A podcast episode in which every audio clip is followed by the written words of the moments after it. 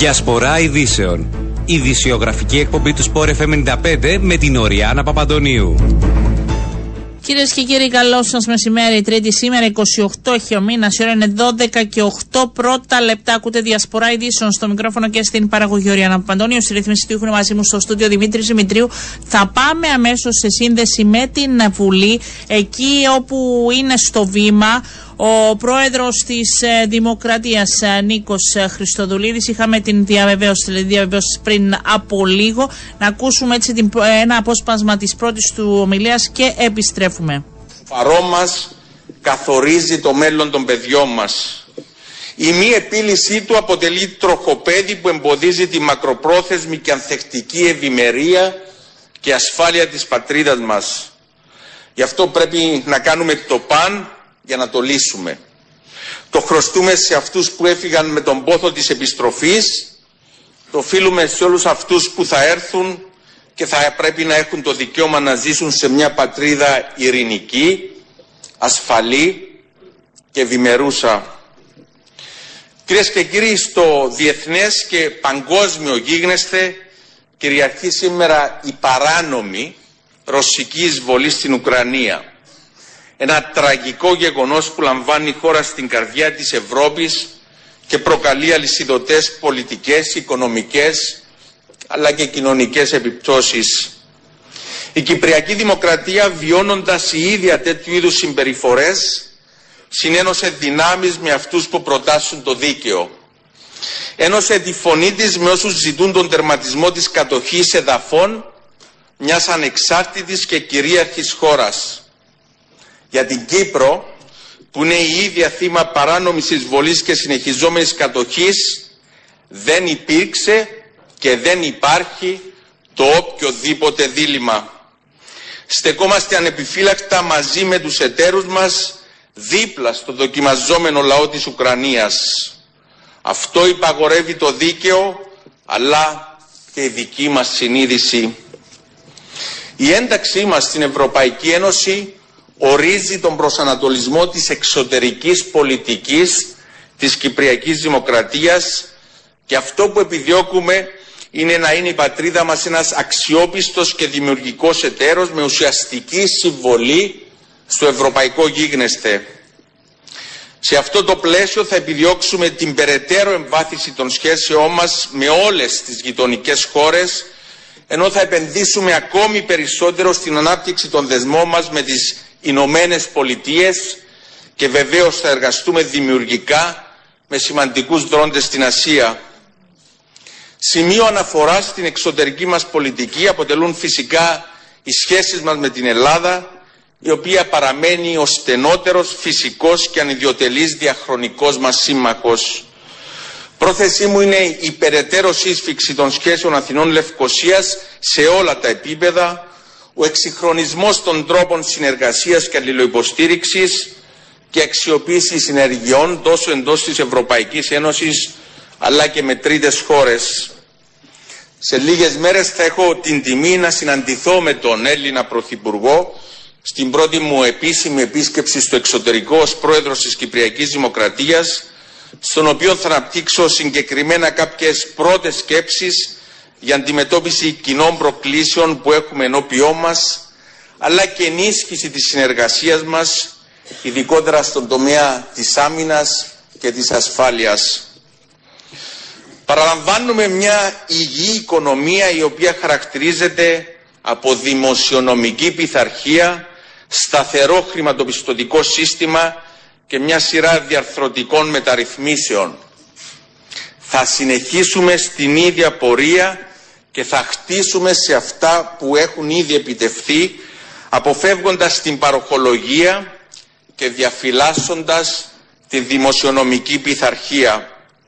Στόχος μας η βελτίωση της κοινωνικής συνοχής και της ανάπτυξης με μια δημοσιονομική πολιτική η οποία θα είναι πλήρως εναρμονισμένη με αυτή της Ευρωπαϊκής Ένωσης και ειδικά της Ευρωζώνης όπου ισχύουν αυστηροί δημοσιονομικοί κανόνες με ένα σταθερό χρηματοπιστωτικό σύστημα απαραίτητη παράμετρος για μια υγιή και ισχυρή οικονομία που θα επιτρέπει ανάμεσα σε άλλα και μια ουσιαστική και στοχευμένη κοινωνική πολιτική για τους ευάλωτους συμπατριώτες μας. Κρίσιμο εργαλείο για την οικονομία αποτελεί και η συνέχιση διαρθρωτικών μεταρρυθμίσεων και η πλήρης απορρόφηση των ευρωπαϊκών κονδυλίων για την πράσινη και την ψηφιακή μετάβαση. Ο ενεργειακός πλούτος της Κύπρου δημιουργεί τις προϋποθέσεις για να ενισχύσουμε τις συνεργασίες σε πολιτικό και οικονομικό επίπεδο. Η Κυπριακή Δημοκρατία θα αναπτύξει και θα υλοποιήσει το ενεργειακό της πρόγραμμα στη βάση των κυριαρχικών της δικαιωμάτων. Ο ενεργειακός σχεδιασμός της χώρας μας δεν στρέφεται εναντίον κανενός και αναφέρουμε ειδικά στην Τουρκία. Η Κύπρος αναγνωρίζεται διεθνώς ως παράγοντας ασφάλειας και σταθερότητας στην περιοχή της Ανατολικής Μεσογείου. Διατηρεί άριστες σχέσεις με όλες τις χώρες της περιοχής και στη μεγάλη εικόνα που έχουμε υπόψη μας η Τουρκία ναι θα μπορούσε να είχε θέση. Για να γίνει όμως κάτι τέτοιο θα πρέπει και η Τουρκία να επιδείξει την απαραίτητη βούληση να σεβαστεί το διεθνές δίκαιο και να ανταποκριθεί στις υποχρεώσεις της έναντι της Κυπριακής Δημοκρατίας που αποτελούν και υποχρεώσεις έναντι της ίδιας της Ευρωπαϊκής Ένωσης. Η αιμονή σε ξεπερασμένες αντιλήψεις που εδράζονται στο μεγαλοειδεατισμό όπως επίσης αναθεωρητικές και επεκτατικές πολιτικές αποτελούν τροχοπέδι όχι μόνο για την Κύπρο αλλά και για την ευρύτερη περιοχή και τα συμφέροντα της ίδιας της Ευρωπαϊκής Ένωσης. Κυρίες και κύριοι, για να μπορεί ένας ηγέτης να διεκδικεί με προοπτική επιτυχίας για τα συμφέροντα του λαού του, για να είναι όσο πιο ισχυρή βάσει των δικών του δυνάμεων και δεδομένων η διαπραγματευτική του θέση είτε σε συνομιλίες επίλυσης ενός μεγάλου προβλήματος όπως το Κυπριακό είτε σε διεθνές επίπεδο για οικοδόμηση ισχυρών διεθνών δεσμών που θα φέρουν στη χώρα πόρους και εξωτερική ενίσχυση θα πρέπει καταρχάς να έχει ευτυχισμένους πολίτες. Καμία μάχη δεν κερδίθηκε και κανένας αγώνας δεν δικαιώθηκε ενώ οι πρωταγωνιστές δυσπραγούσαν. Δεν αρέσκουμε στα μεγάλα λόγια, δεν θα γενικολογήσω ούτε θα προβώ σε υποσχέσεις αμφιβόλου αντικρίσματος. Θα μιλήσω απλά, ειλικρινά, θα μιλήσω ανθρώπινα. Προσβλέπω και θα εργαστώ για να κάνω τη ζωή των συνανθρώπων μας καλύτερη. Για να τους κάνω πιο ευτυχισμένους και περήφανους. Όχι μόνο επειδή το αξίζουν, αλλά και επειδή αυτό θα ενισχύσει την κρατική μας υπόσταση. Αυτό εμέσως αλλά καθοριστικά θα ενισχύσει την Κύπρο σε όλες τις μεγάλες διεκδικήσεις. Γι' αυτό και στο επίκεντρο των προτεραιοτήτων μας είναι ο άνθρωπος και το ευζήν του. Και αυτό θα ζητήσω από τους υπουργούς και τους άλλους κρατικούς αξιωματούχους που θα αναλάβουν αύριο τα καθήκοντά τους. Ο άνθρωπος στο επίκεντρο όλων των πολιτικών μας. Ο άνθρωπος και το ευρύτερο δημόσιο συμφέρον βασικό στοιχείο μιας ισχυρής και υπερήφανης Κύπρου. Άλλωστε, η ουσιαστική αντιμετώπιση των σημαντικών προκλήσεων της καθημερινότητας αποτελεί το πεδίο μέσα από το οποίο οι πολίτες θα κρίνουν εάν η πολιτική ηγεσία ανταποκρίνεται στις ανάγκες των καιρών, στις ελπίδες και στις προσδοκίες του.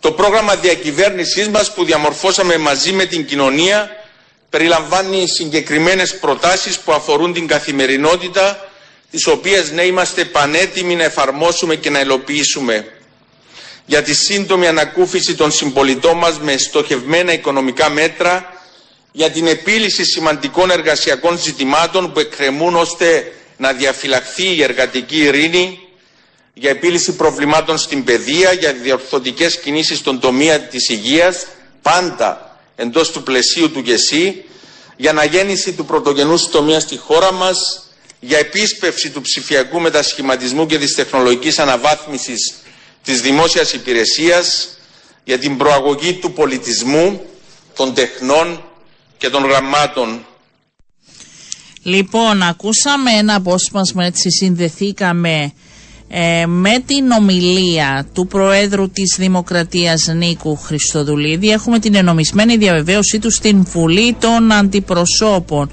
Ε, απευθύνεται προς τους ε, πολίτες έχει ήδη προηγηθεί μια μικρή συνάντησή του με τον πρόεδρο της τον απερχόμενο πρόεδρο της Δημοκρατίας Νίκο Χριστοδουλίδη στο γραφείο της πρόεδρου της ε, Βουλής. Ε, θα γίνει και στη συνέχεια έτσι μία, εκεί θα τους συγχαρούν τα κοινοβουλευτικά κόμματα στο γραφείο της ε, κυρίας ε, Δημητρίου και στη συνέχεια θα παραλάβει τα ενία του κράτους από τον Νίκο Αναστασιάδη. Θέλω να αναφερθώ και σε μερικά σημεία τα οποία αναφέρθηκε ο 8ος πλέον πρόεδρος της Κυπριακής Δημοκρατίας. Ήταν συγκινημένος όπως ανέφερε, πανέτοιμος να αναλάβει τη διακυβέρνηση της χώρας, αντιλαμβανόμενος την βαριά ιστορική ευθύνη που με περηφάνεια και δέος και αποφασιστικότητα αναλαμβάνει, εξέφρασε την, ε, το σεβασμό τους στον κυρίαρχο Κυπριακό λαό. Ε, είπε ότι θα τους υπερασπιστεί, ότι θα σεβαστεί ε, όσα ε, υποσχέθηκε και το όραμα για μια Κύπρο του αύριο με απόλυτο σεβασμό ε, απευθύθηκε και προς τους βουλευτές όλων των κομμάτων ε, μίλησε για τους βασικούς θεσμικούς συνεργάτες του και πολυτιμότερους εταίρους για να οδηγήσουν όλοι μαζί την Κύπρο στην επόμενη μέρα για ισότητα και ισονομία για μια χώρα που θα νοιάζεται για τους πολίτες της και κυρίως αυτούς που πραγματικά το έχουν ανάγκη. Απευθύθηκε και προσωπικά προς την ε, δεύτερη τάξη πολίτη αυτής της ε, χώρας, την Ανίτα Δημητρίου, την πρόεδρο της ε, Βουλής. Είπε ότι και οι δύο ανήκουν στην μεταπολεμική γενιά και αυτό σημαίνει πολλά. Πρέπει οι νέοι τους εμπιστεύτηκαν και πρέπει και αυτοί ε, να δείξουν και να αντιληφθούν ότι βασίζονται σε αυτούς για να θεμελιώσουν σε όλο τον κόσμο ότι είναι ελπίδα και να δημιουργήσουν το μέλλον που τους αξίζει με βασικές πρακτικές και προσεγγίσεις του παρελθόντος. Εξέφρασε την ίδια ώρα ο κ. Χριστόδουλη στην επιθυμία του για μια παραγωγική ε, συνεργασία. Ζήτησε μάλιστα να του ασκείται ε, ο έλεγχος θα τον επιζητά στο μέγιστο και ε, δυνατό σημείο που μπορεί ε, να υπάρξει. Γι' αυτό όπως ανακοίνωσε και θα εγκαθιδρύσει ε, και προσωπική μονάδα εσωτερικού ελέγχου, πρότυπη μονάδα με συγχωρείτε, εσωτερικού ελέγχου και δεοντολογίας. Επίσης ότι είπε σε κάθε του κίνηση ο άνθρωπος θα είναι στο επίκεντρο των πολιτικών του Στόχος του είναι οι ευτυχισμένοι πολίτες. Δεν θέλει ο ίδιος να μιλήσει για ε, μεγάλα έργα τα οποία δεν μπορούν να υλοποιηθούν αλλά για την καθημερινότητα και πώς αυτά σιγά σιγά τα οποία ε, λέχθηκαν θα ιλοποιηθούν. Αναφέρθηκε στο Κυπριακό. Ε, έχει επηρεάσει όπως είπε καταλητικά το παρελθόν και των γονιών όλων ε, αγγίζει το παρόν και καθορίζει το μέλλον όλων των παιδιών της χώρας και η μη επίλυσή του αποτελεί και ένα τροχοπέδι που εμποδίζει την μακροπρόθεσμη και ανθεκτική ευημερία και ασφάλεια της Κύπρου γι' αυτό και θα πρέπει να κάνει το παν για να το λύσει. Μάλιστα εξέφρασε την προθυμία του να συγκαλέσει το Εθνικό Συμβούλιο για να μοιραστεί σκέψεις και για να εξυγχρονίσει μάλιστα και να αναβαθμίσει το ρόλο του σώματος ώστε να γίνει αποδοτικότερο και πιο αποτελεσματικό έχοντας την απαιτούμενη επιστημονική και τεχνοκρατική υποστήριξη. Αναφέρθηκε και στη συνάντηση που είχε με τον ε, κύριο Τατάρ και τις δυσκολίες που υπάρχουν αυτή την ε, ώρα. Ε, επίσης ε, μίλησε και για το πόσο έτοιμος ε, να αναλάβει αν θέλετε και την ε, βάρια ευθύνη για συνέχιση του έργου ε, του Νίκου Αναστασιάδη. Βρέθη, είναι και εκεί και ο Νίκος Αναστασιάδης συνοδευόμενος από την σύζυγό του. Είναι εκεί και οι βουλευτές ε, της απερχόμενης κυβέρνησης είδαμε τον Υπουργό Οικονομικό τον κύριο Πετρίδη τον Υπουργό Εργασίας ε, την Υπουργό Δικαιοσύνης, ε, τους υφυπουργούς, είναι ο, και ο κύριος Νουρί, τον είδαμε εκεί, και ο κύριος Χωσιπαντέλα, Υπουργός ε, Υγείας, είναι όλοι εκεί. Όπως έφτασαν ε, σιγά σιγά και έκανα μάλιστα και τις πρώτες τους τοποθετήσεις κάποιοι από τα μέλη της νέας κυβέρνησης. Ε, είχαμε την δήλωση από πλευράς του νέου Υπουργού Εργασίας για τις μεγάλες προκλήσεις ε, και τη συνεργασία που πρέπει να υπάρξει με τους κοινωνικούς εταίρους την οποία και θα προσπαθήσει να διαχειριστεί αποτελεσματικά όπως είπε ο κύριος Παναγιώτου.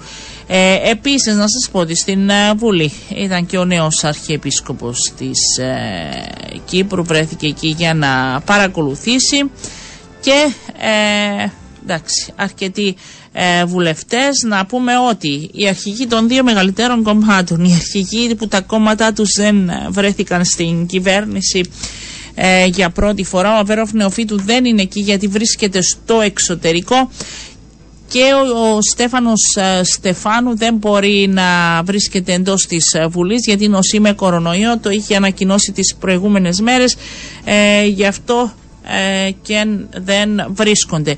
Να πω ότι νωρίτερα σας λέω όλη την εικόνα γιατί αυτή την ώρα όλοι βρίσκονται εντός και αναμένουμε να ολοκληρωθεί και αν θα τα καταφέρουμε για να έχουμε και τις πρώτες δηλώσεις και τα πρώτα τηλεφωνικά μας ραντεβού και με αυτούς που αποχωρούν και με αυτούς που έρχονται.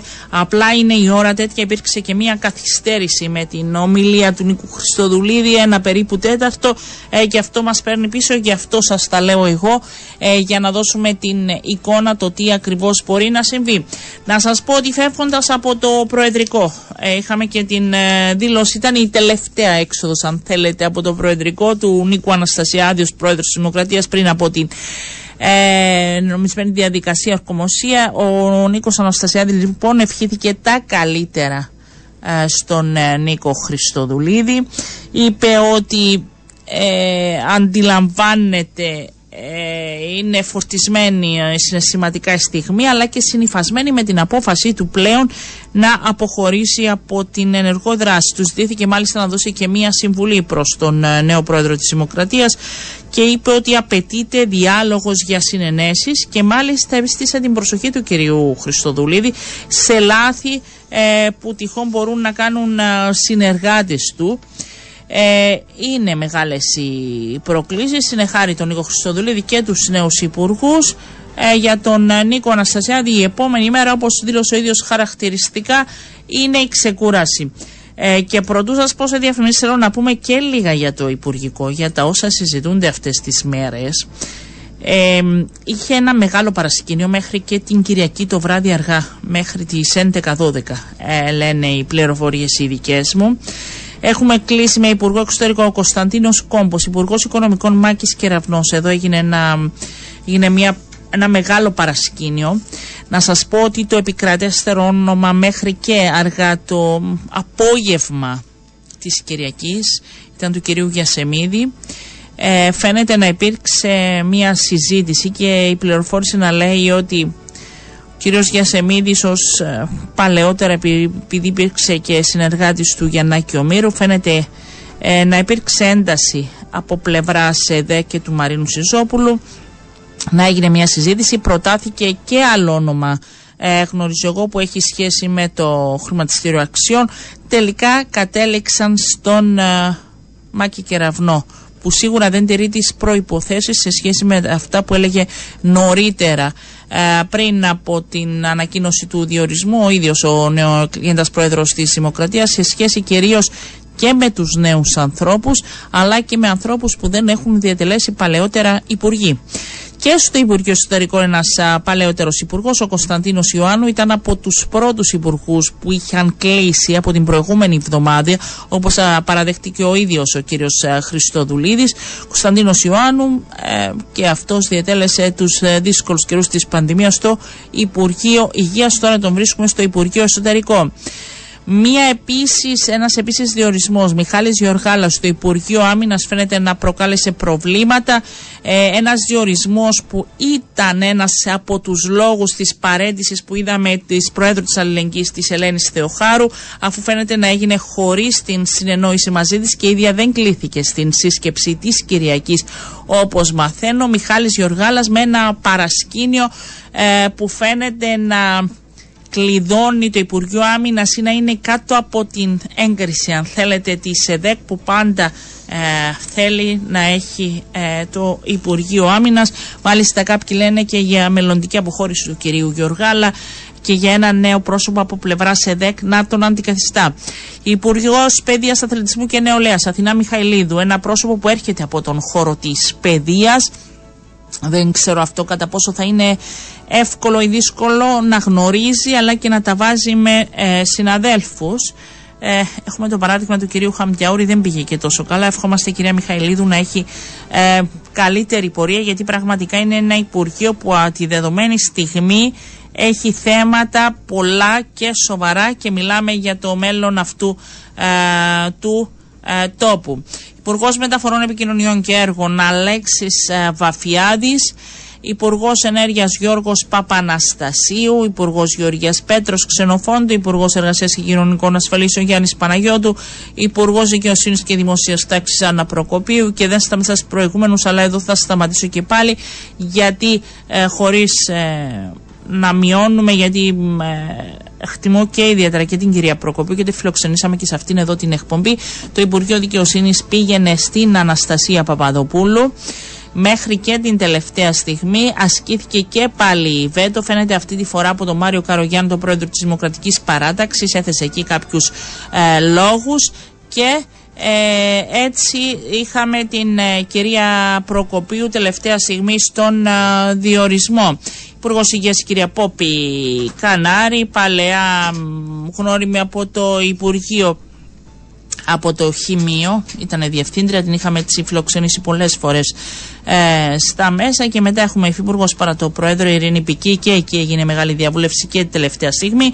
Υφυπουργός Ναυτιλίας η Μαρίνα Χατζημανόλη, υφυπουργός Τουρισμού Κώστας Κουμής, υφυπουργός Έρευνας Φίλιππος Χάτζης Ζαχαρίας, υφυπουργός Κοινωνικής Πρόνοιας Μάρι Ευαγγέλο, υφυπουργός Πολιτισμού Μιχάλης Χάτζη Γιάννη. Έχουμε τον κυβερνητικό εκπρόσωπο τον νέο Κωνσταντίνος Λετιμπιώτης, διευθυντής του γραφείου του Πρόεδρου της Δημοκρατίας ο Χαράλαμπος Χαραλάμπου. Ε, με συγγενική σχέση με τον πρόεδρο της Δημοκρατίας.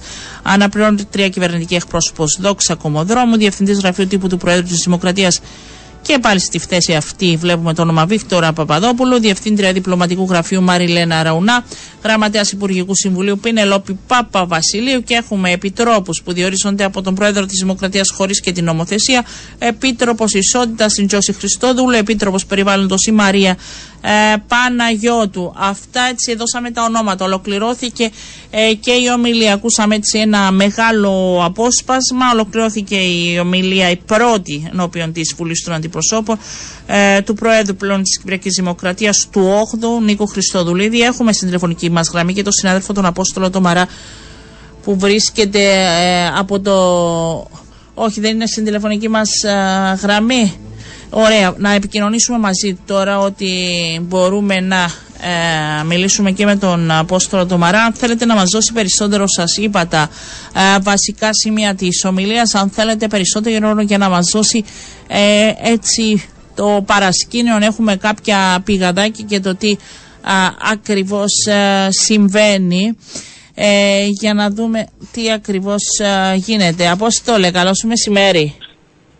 Καλό μεσημέρι, μόλις. Ε, ε, ολοκληρώθηκε να σου πω ότι ακούσαμε και ένα μεγάλο απόσπασμα απόστολε και δώσαμε και τα βασικά σημεία. Περισσότερο θέλω να μου πεις τι γίνεται έτσι στα πηγαδάκια και πώς είναι εκεί με το κλίμα.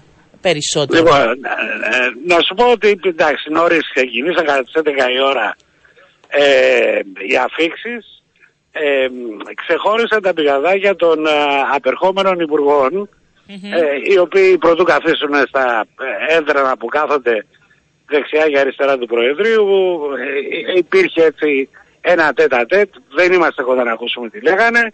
Ε, αυτό το οποίο συγκράτησα ήταν ότι κατά την είσοδο του απερχόμενου Προέδρου και του νέου Προέδρου ε, η μισή βουλή χειροκροτούσε και η άλλη βουλή, η άλλη μισή ε, καθόταν και παρακολουθούσε τους άλλους που χειροκροτούσαν.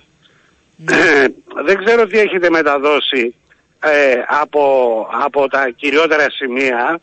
Αυτό το οποίο εμένα μου έκανε εντύπωση και έτσι θα, τα έχω κωδικοποιήσει.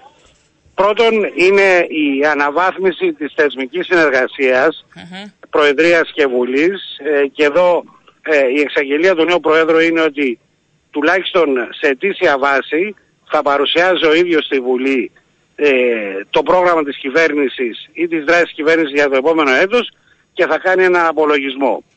Το δεύτερο σημείο είναι η δημιουργία μονάδας εσωτερικού ελέγχου ναι. στην Προεδρία της Δημοκρατίας. Ναι. Κάτι το οποίο δεν υπήρχε με σκοπό την διαφάνεια. Ε, η επίλυση του Κυπριακού φαντάζομαι εντάξει είναι από τα τετριμένα ε, του εκάστοτε Προέδρου όταν βρίσκεται σε αυτή τη θέση. Είναι και είναι ο ρόλος του, του Εθνικού Συμβουλίου ότι θέλει να τον αναδιαμορφώσει και να τον εξυγχρονίσει ναι. ε, από τα σημεία αν θέλεις που μπορεί να ναι. κρατήσουμε σε όλο αυτό. Ε, Η εξαγγελία ότι Λίαν συντόμως το επόμενο διάστημα θα συγκαλέσει Εθνικό Συμβούλιο. Ναι. Τις επόμενες μέρες το πρώτο ταξίδι οσήθιστε στην Αθήνα Έχουμε το μήνυμα σε τουρκοκύπριους, το μήνυμα σε εγκλωβισμένους, ειδικό μήνυμα σε ομογενείς ε, και βεβαίως ε, η, στο διεθνέ, το διεθνές κομμάτι είναι πρώτον ότι η Κυπριακή Δημοκρατία θα προχωρήσει αγάφεκτη με υλοποίηση των ενεργειακών σχεδιασμών. Είναι η στήριξη προς την Ουκρανία στο πλευρό της διεθνούς κοινότητας και βεβαίως στο εσωτερικό ε, ε, η αναφορά του ότι παραλαμβάνουμε μια υγιή οικονομία, ε, η αναφορά στο μεταναστευτικό ψηλά στις προτεραιότητες ε, της νέας ε, κυβέρνησης με επαναξιολόγηση της επιδοματικής πολιτικής, νομίζω ότι αυτό πρέπει να το συγκρατήσουμε, ε, η μεταρρύθμιση της δικαιοσύνης που πρέπει να ολοκληρωθεί. Και εδώ έκανε και μία αναφορά σε μεταρρύθμιση ε, του συνταξιοδοτικού.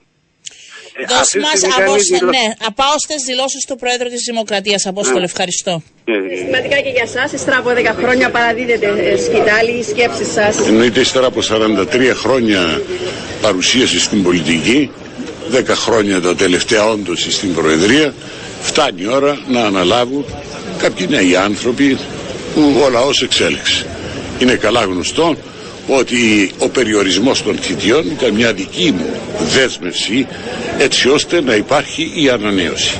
Και χαίρομαι γιατί πραγματικά σήμερα καταγράφεται μια νέα σελίδα στην κυπριακή πολιτική ιστορία και αυτό που θα ήθελα να ευχηθώ είναι κάθε επιτυχία στον νέο Πρόεδρο, στους νέους Υπουργούς, γιατί αυτό θα είναι προς όφελος της Κύπρου μας. Θα είμαι πάντα ενεργά στην πολιτική όχι με την έννοια των παρεμβάσεων ή των αρνητικών α, προθέσεων. Το αντίθετο. Η σοφία που προσετέθη τα τόσα χρόνια μόνον μπορεί θετικά συμβουλευτικά να λειτουργήσει. Αυτό που νιώθω σήμερα αποχωρώντας είναι θερμές ευχαριστίες στο κοινοβούλιο, στις πολιτικές δυνάμεις του τόπου αλλά και μια ευγνωμοσύνη στο λαό που με εμπιστεύθηκε για δύο πενταετίες με μια ισχυρή εντολή πιστεύω, πιστεύοντας ότι ανταποκρίθηκα στο μέγιστο δυνατό βαθμό. ναι. Αυτό δεν σημαίνει ότι δεν διεπράχθησαν και λάθη. Όμως όχι αυτά που κάποιοι θέλησαν να μου αποδώσουν. Πώς είδατε κύριε Πρόεδρε; Λοιπόν, ένα απόσπασμα και από τις δηλώσεις του Πρόεδρου της Δημοκρατίας. Πάμε σε διαφημίσεις και επιστρέφουμε κυρίε και κύριοι.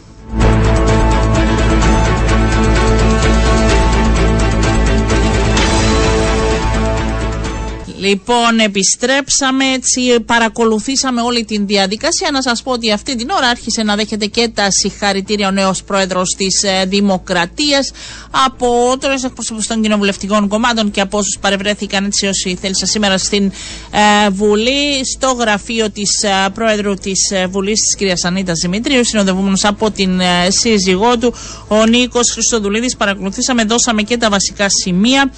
Ε, θέλω να πάω γιατί πρέπει έτσι αποχαιρετώντας να δίνουμε και την εικόνα. Προσπαθήσαμε και τις ε, προηγούμενες μέρες.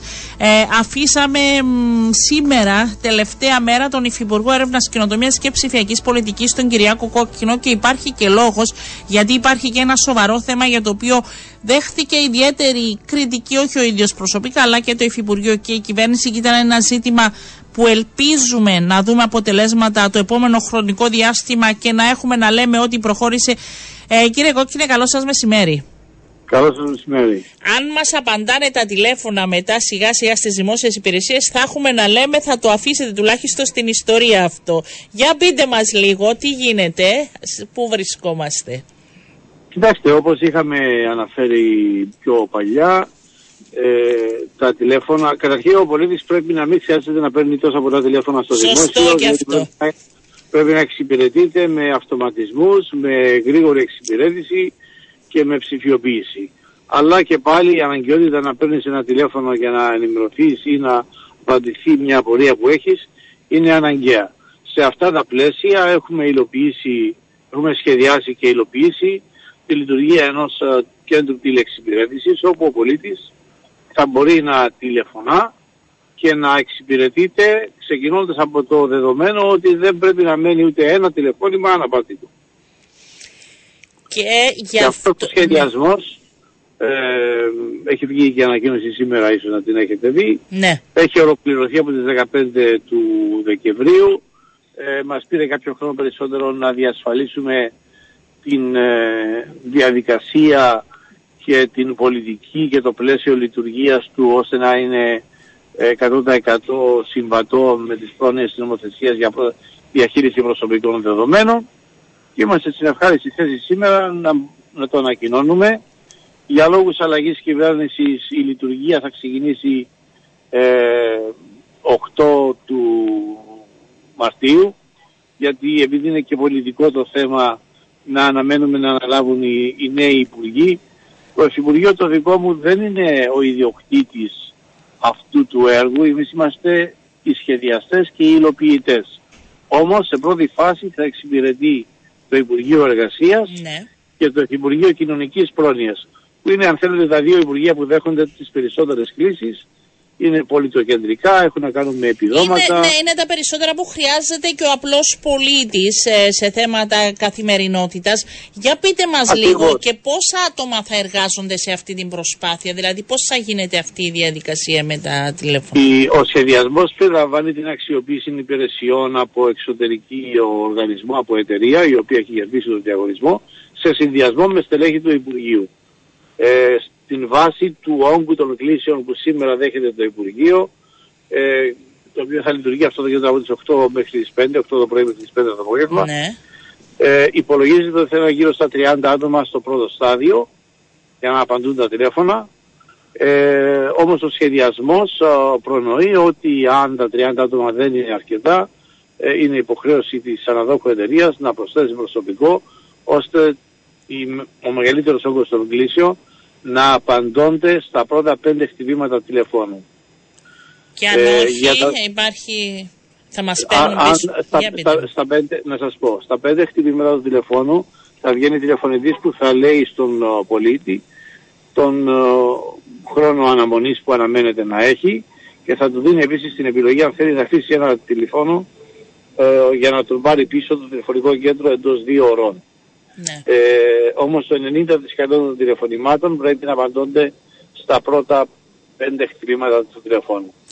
Θα Ε, μπορούν απ' οι λειτουργοί να απαντούν και να μου λένε. Συνήθως, ας πούμε, υπάρχουν ερωτήματα ε, σε σχέση με το γιατί καθυστερεί η διαδικασία ή αν έχει ληφθεί και Υπάρχουν πού τρία βρίσκεται. επίπεδα. Για Αν είναι πείτε μου. κάτι που είναι, και- αν είναι σε πρώτο επίπεδο είναι τα ερωτήματα τα οποία είναι πάνω σε θέματα πολιτικών, προγραμμάτων κτλ. και δεν είναι, είναι εξειδικευμένα.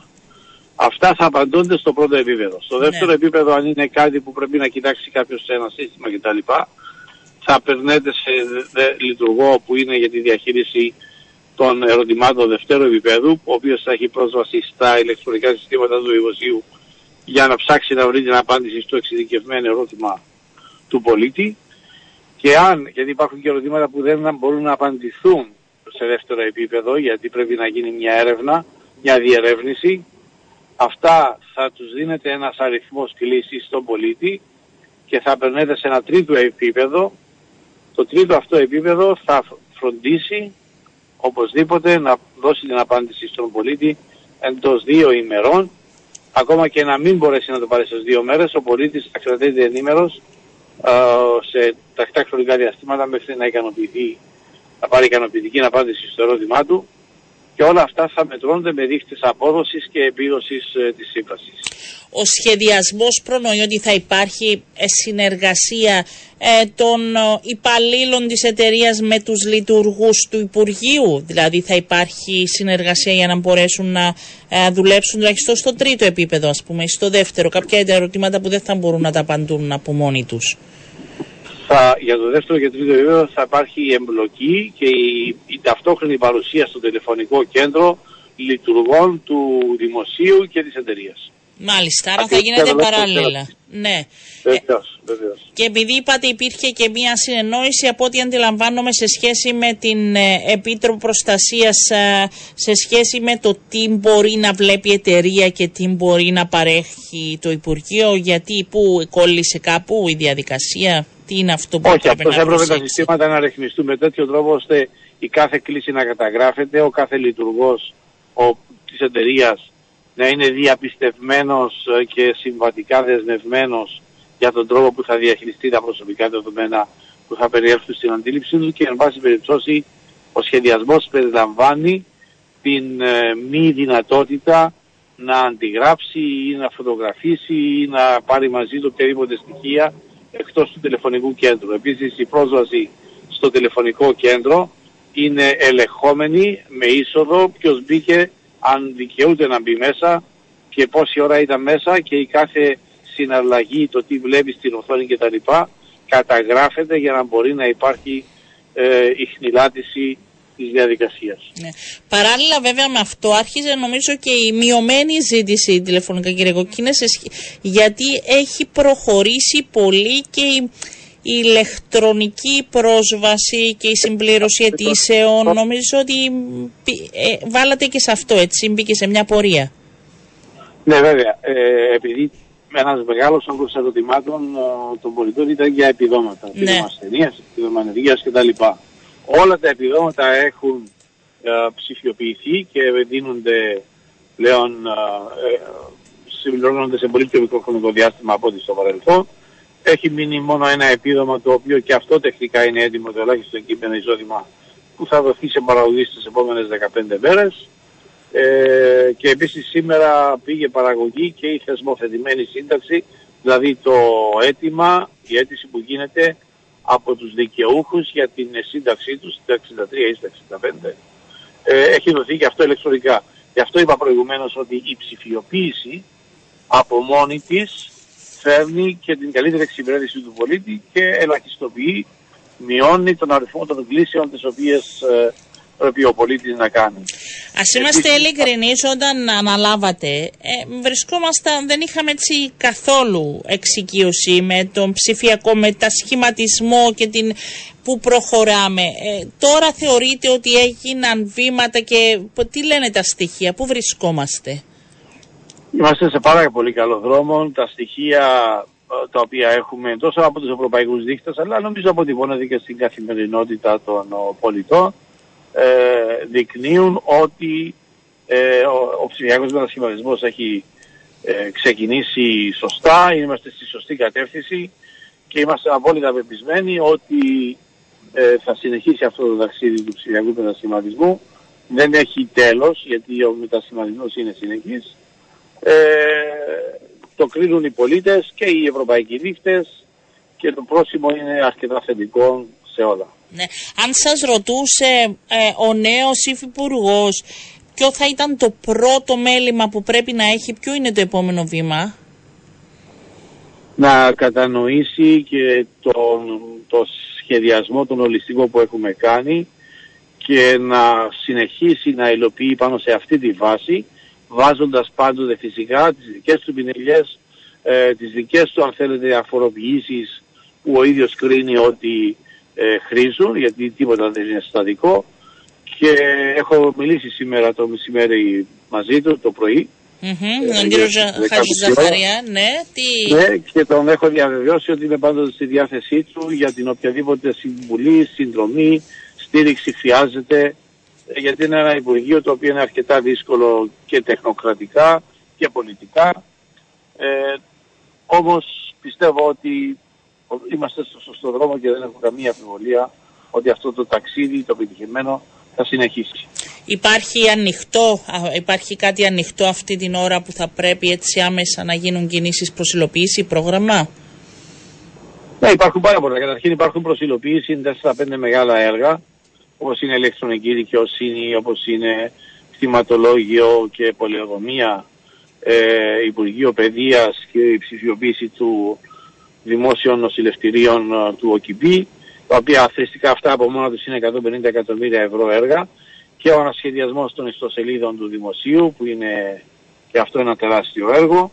Αυτά είναι προς υλοποίηση και θα συνεχίσουν ε, και θα πάνε σε παραγωγή ένα μεγάλο μέρος αυτών μέσα στο 2023. Σε πολύ βραχυπρόθεσμο επίπεδο, ε, αν θέλετε, θα έλεγα ότι είναι το ελάχιστο κείμενο εισόδημα που είπαμε προηγουμένως, Ναι. το πορτενέσχες, η ηλεκτρονική υπογραφή να μπει στο δημόσιο ε, άμεσα ως ο, προϋπόθεση για συναλλαγές με το δημόσιο και αρκετά άλλα πράγματα τα οποία νομίζω ότι δεν είναι θέμα να τα παρεθμίσουμε όλα. Όχι, Απλώς είναι θέμα πούμε να ότι- δώσουμε και την εικόνα, αλλά θέλω να θυμίσουμε κιόλας, αποχαιρετώντα σας, αν θέλετε, ότι είστε από τους ανθρώπους που μπήκαν την δύσκολη στιγμή και συγκυρία της πανδημίας και κληθήκατε να οργανώσετε από τα εμβόλια μέχρι το ΑΠΑΣ που έδειχνε ότι μπορούσαμε να κυκλοφορούμε. Δηλαδή ήταν ένα μεγάλο εγχείρημα ε, η Ναι, έναρξη και, του το- Και οι Υφυπουργείου. πληρωμές ε, και η ηλεκτρονική υποβολή των ε, επιδομάτων. Και κορονοϊού. ακούσατε και πολλά, οφείλω να πω, τότε που έπεφταν τον πρώτο Ναι. καιρό. Ε, Ναι, ήταν, αυτά, είναι, αυτά, είναι, αυτά είναι πολύ μικρά πράγματα ήταν τα έτσι, οποία αλλά υπάρχει δεν και... μπορούν, να, δεν μπορούν να διαγράψουν το τεράστιο έργο το οποίο Όχι, έχει γίνει, όχι έγινε. από μένα, Ναι. από όλους.